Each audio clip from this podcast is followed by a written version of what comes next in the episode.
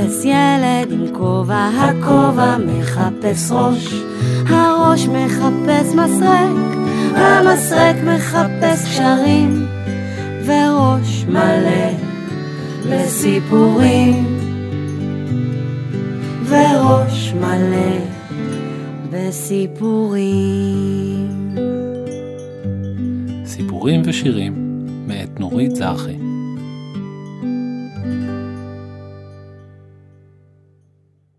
החתונה גיא גיא ראה ראשון את השמלה החדשה בפינת התחפושות, מפני שהגיע ראשון כמו כל בוקר. הוא בא לפני כל הילדים, כי רצה להיות שם כשהלעיל בעל הגן. אל תבכי, אמר לי אילי, כמו כל יום כשחיכה על יד השער, עד שתגמור להיפרד מאימא שלה. וכשאילי נכנסה לחדר המשחקים, הוא קרא לה לבוא ולראות את השמלה החדשה.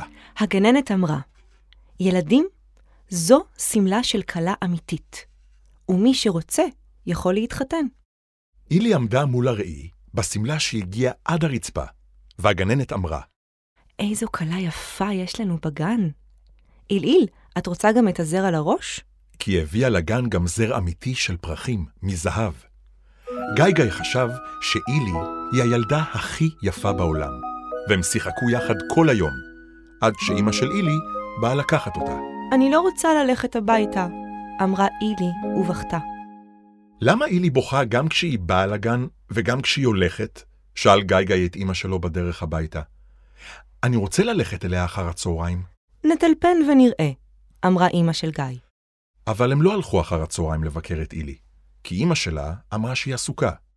וגיא גיא הלך לשחק עם ילדים אחרים. בבוקר, כמו בכל בוקר, חיכה גיא גיא לאילי. וכשהיא גמרה להיפרד מאמא שלה, היא רצה ישר לפינת התחפושות ולבשה את השמלה. הגננת אמרה, היום מישהו אחר צריך להתחתן. אי אפשר כל יום אותו זוג. ואילי אמרה, בסדר, אז היום אני אתחתן עם נדב. את לא יכולה, אמר גיא גיא. אני יכולה להיות כלה של מי שאני רוצה, אמרה אילי. וביום הזה היא התחתנה עם אופיר, ועדי, ויותם, ועוד ילדים, ולא עם גיא גיא. והוא לא ניגש עוד לפינת התחפושות, ושיחק בחצר כל היום. למחרת בבוקר, כשבאה הגננת לגן, היא ראתה את השמלה החדשה של הכלה גזורה לחתיכות. הגננת אספה את כל הילדים בפינת הריכוז, וכשכולם ישבו, אמרה, קרה לנו בגן דבר רע מאוד. אחד הילדים גזר את שמלת הכלה במספריים. ילדים, אתם יודעים מי עשה את זה? הילדים שתקו. הגננת אמרה, אני יודעת שמישהו מכם יודע. זה גיא גיא עשה את זה, אמרה אילי. והגננת אמרה, גיא, זה אתה שגזרת את השמלה היפה? וגיא גיא לא ענה. והגננת אמרה, על זה צריך לקבל עונש. והעונש שלך זה שכל השבוע תישאר לשחק בחצר. כי מי שלא יודע לא להשחית, מסוכן לתת לו להתקרב לפינת המשחקים. כל היום גיא גיא שיחק לבדו בחצר. אבל הוא לא היה באמת לבדו כל היום. כי באמצע הריכוז, נועה הקטנה יצאה לחצר והתקרבה לנדנדה. טוב מאוד שגזרת את השמלה, היא אמרה. גיא גיא עצר את התנופה והתנדד יותר לאט. זאת הייתה שמלה בכלל לא יפה, וגם ארוכה מדי. באמת? שאל גיא גיא. אמ ענתה נועה הקטנה. גיא גיא שוב העיף את הנדנדה בכוח. אבל נועה הקטנה נשארה לעמוד למטה ולא זזה. כשהנדנדה שוב עברה לידה, היא אמרה, אתה רוצה להתחתן איתי? אי אפשר, אמר גיא גיא, מפני שאין שמלה. לא נכון, אמרה נועה הקטנה. גיא גיא עצר את הנדנדה, וראה איך נועה הקטנה נכנסת לגן ומביאה משם את שני הכובעים של הכבאים. גיא ירד מן הנדנדה, אבל זה לא בגד של חתן וכלה, אמר. גם כבאים מתחתנים. אפשר להתחתן בכל מיני צורות. את בטוחה? שאל גיא גיא. אמ אמרה נועה הקטנה. גיא גיא חבש את הכובע. כשכבאים מתחתנים, הם צריכים להתנשק, אמרה נועה הקטנה. גיא גיא הסתכל סביב. כל הילדים היו בתוך הגן, ואף אחד לא יכול היה לראות. את בטוחה? שאל גיא גיא. ונועה הקטנה אמרה, "אמ-הם."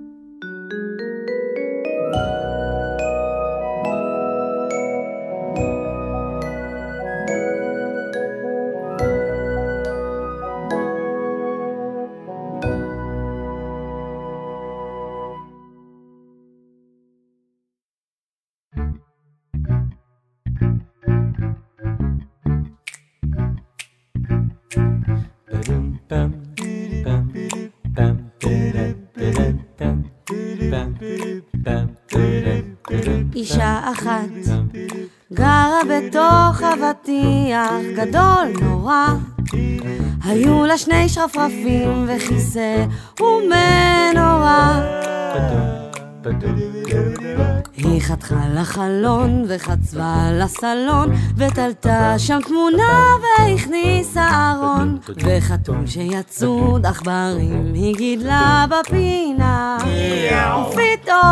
ופתאום הסתיימה העונה.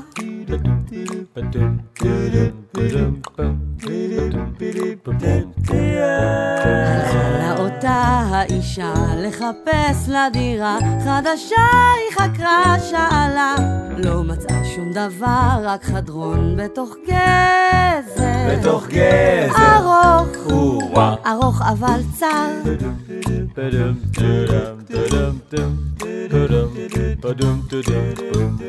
מעכשיו לא היה לה מקום לסלון, לא, לא, לא.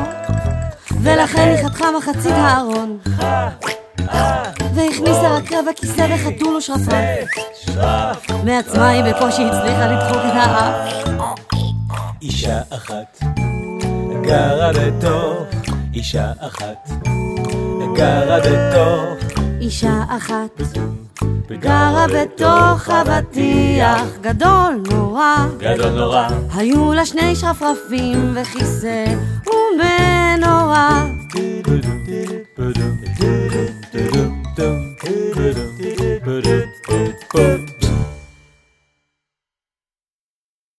להתראות באנטרקטיקה.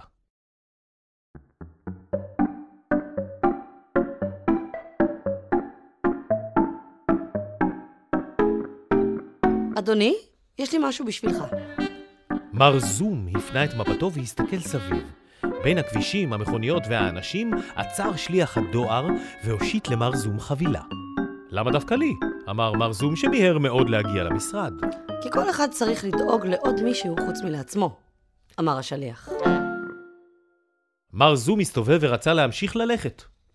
ושלא תסיר את העטיפה! קרא אחריו השליח ונעלם. את החבילה הוא השאיר על מכסה מכונית הקרובה. מר זום מיהר מאוד והתכוון ללכת משם, אבל נדמה היה לו שהוא שומע משהו. זאת הייתה החבילה. הוא קירב אליה את האוזן ושאל, מה? מזרקה? אמרת מזרקה? החבילה רעדה, ומר זום הלך לכיוון המזרקה. הוא רצה להיפטר ממנה מהר ולהגיע למשרד. כשהגיע למזרקה, אמר לחבילה, לזה התכוונת? הקול מבפנים אמר משהו. אה, אמר מר זום, התכוונת ללונה פארק. זה באמת לא מתאים לי עכשיו, אני ממהר למשרד. אבל החבילה אמרה את זה שוב, ומר זום מיהר ללונה פארק. הוא חצה את המחסום וחיכה בפקקים, וכשהגיע ללונה פארק אמר בניצחון, זהו, לזה התכוונת? אמרה החבילה. אולי תדברי ברור, התעצבן מר זום. אחרי שהגענו עד הנה, מה שאת רוצה זה ממתקים? החבילה רעדה, והוא ניגש לפיצוצייה הקרובה וקנה שקית הפתעה. זהו? שאל. מוזיקה! ענתה החבילה. די! אמר מר זום, נמאס לי לגמרי. בכלל הייתי בדרך למשרד, כולם מחכים לי שם. מה, השתגעתי לעשות מה שאיזה חבילה אומרת לי? החבילה לא ענתה, ומר זום מיהר למשרד. כבר היה מאוחר מאוד, וכשהגיע, המשרד היה ריק. עכשיו את מרוצה? אמר מר זום, וזרק את החבילה על השולחן. העטיפה נפתחה קצת. ארטיקר, לחשה החבילה.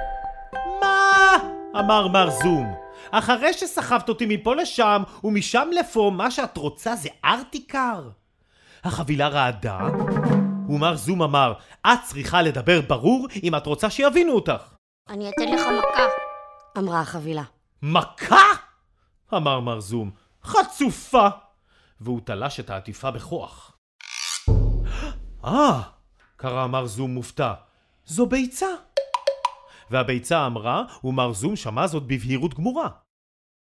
אנטארקטיקה? לפתוח ביום ראשון. והיום יום שישי, אמר מר זום בבהלה. פתחתי את החבילה שלושה ימים לפני הזמן. מה לעשות?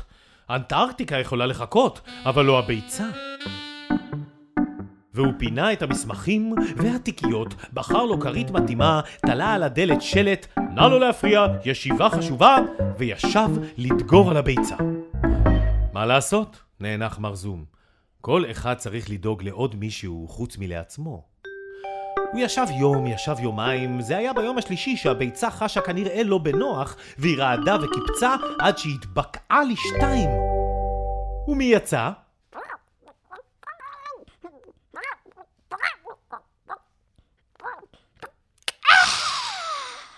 ברוך הבא, אמר מר זום. זה היה פינגווין תינוק. אבא? אמר התינוק. במידה מסוימת, אמר מר זום, והחליט לקרוא לו פיני. אנטארקטיקן? שאל פיני.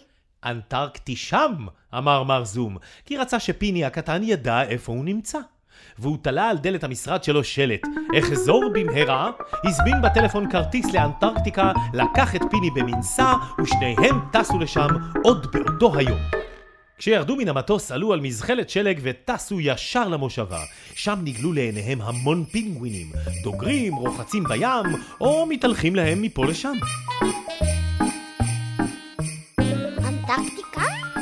שאל פיני הקטן. במידה הנכונה, אמר מר זום שהתבונן סביבו ולא הכיר אף אחד. סליחה? מישהי רצה לקראתם ואמרה, אני מחכה לכם כבר שלושה ימים. אמא! צעק פיני הקטן ורץ לאימא שלו, והיא חיבקה אותו חזק חזק, ואחר כך הציגה את עצמה בפני מר זום. נעים מאוד, פנינה. אני מאוד מודה לך, אדוני. הייתי כל כך מודאגת. מזל שיש עוד בעולם אנשים שמוכנים לדאוג לעוד מישהו חוץ מלעצמם. פיני הקטן החזיק בידו השמאלית את מר זום, ובימנית את פנינה, ושלושתם הלכו לאורך החוף, והביטו בקרחונים שזמזמו.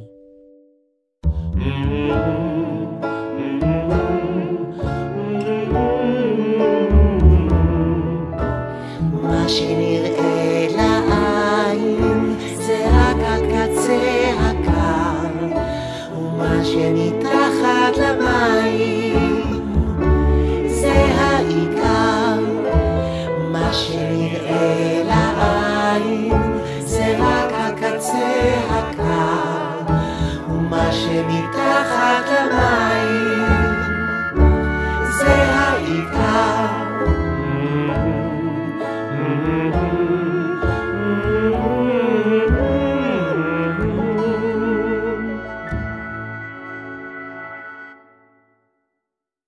עכשיו הגיעה השעה להיפרד, אמר מר זום והעיף מבט במזחלת השלג שחיכתה לו. במידה מסוימת, לא תלך מכאן. אמר פיני הקטן, שעוד לא למד לגמרי לדבר. ומר זום, שכבר ידע לדבר, אמר, באמת, איך אלך ואשאיר את התינוק כאן? הרי פינגוונתי אותו. ופנינה אמרה, אל תדאג, אדוני, אני כאן. פעמוני המזחלת צלצלו בקוצר רוח, ומר זום חיבק את פיני הקטן. יש לי שני פלאפונים, אמר. הנה, קח אחד, כשתתגעגע, תטלפן אליי. והוא לחץ את ידה של פנינה ועלה על המזחלת. כשהמזחלת עברה על פניו של פיני, הוא צעק אחריה. במידה מסוימת, גם אני פינגוונתי אותך. תחזור. בטח, קרא מר זום. כולנו ניסע מפה לשם, משם לכאן, כי המתפנגוונים אף פעם לא ייפרדו פרידה ארוכה. קרא פיני הקטן אל המזחלת המתרחקת. ומר זום צעק אליו יחד עם הרוח. החיים הם הרפתקה! להתראות באנטרקטיקה!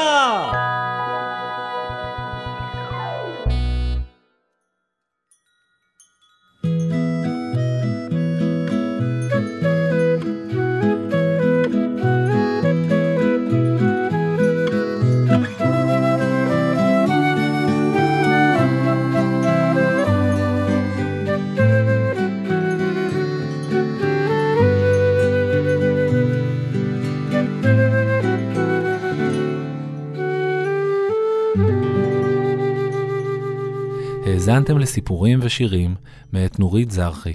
הופק עבור חינוכית.